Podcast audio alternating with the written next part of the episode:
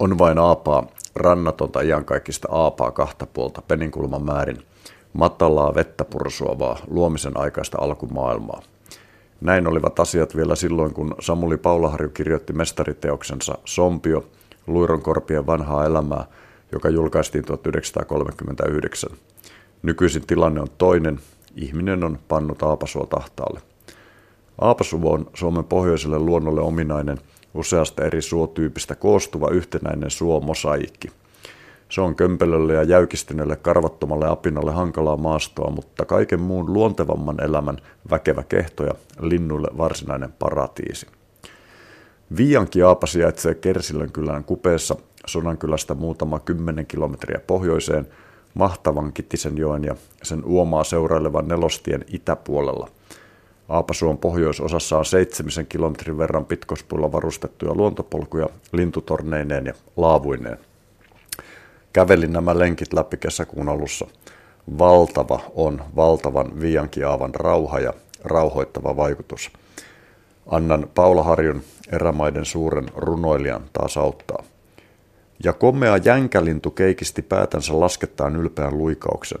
Hyvä oli asustella aavalla – Päivä paistoi ja omat puolat punoittivat joka mättäällä.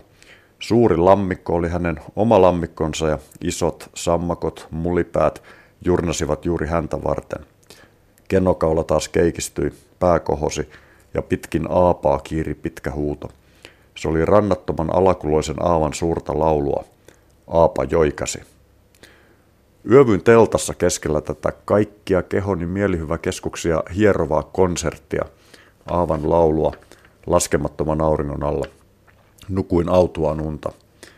Seuraavana päivänä sain 45 ihmistä kaverikseni Särkikoskenmaan laavulle keskustelemaan Viiankiaavan kohtalosta. Viiankiaapa, Lapin arvokkaimpiin lukeutuva aapasuo on poikkeuksellisten ja mittaamattomien luontoarvojensa takia suojeltu sekä kansallisella soidensuojeluohjelmalla että Euroopan unionin naturalla – se ei ole merkittävä vain Suomen, vaan koko maailman kannalta. Viianki aavan ytimessä on myös toisenlainen aare. Kansainvälinen kaivosjätti Anglo-American ilmoitti eräitä vuosia sitten löytäneensä Aapasuonalta poikkeuksellisen rikkaan nikkeli- ja kuppari esiintymän.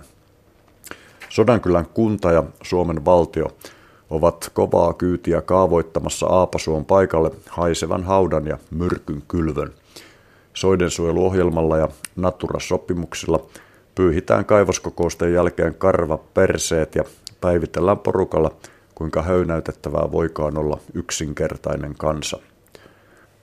Paikalliset vireät voimat ovat pyöräyttäneet käyntiin mahtavan viiankiapa-liikkeen, joka puolustaa ainutlaatuista suotaan hyökkäjiä vastaan kaikin rauhanomaisin keinoin ja järjestää tämänkin vuoden aikana rikkaan kirjon erilaisia tapahtumia Aavalla ja Aavasta – Viianki Aapa on myös yksi Suomen luonnonsuojeluliiton valitsemasta sadasta luontohelmestä vuonna 2017. On taiteilijoita ja tieteilijöitä, maan kuuluja ja maailman kuuluja, kansallisia ja kansainvälisiä. Ja heidän rinnallaan on myös iso joukko meitä ihan tavallisia, eli ainutkertaisia ihmisiä.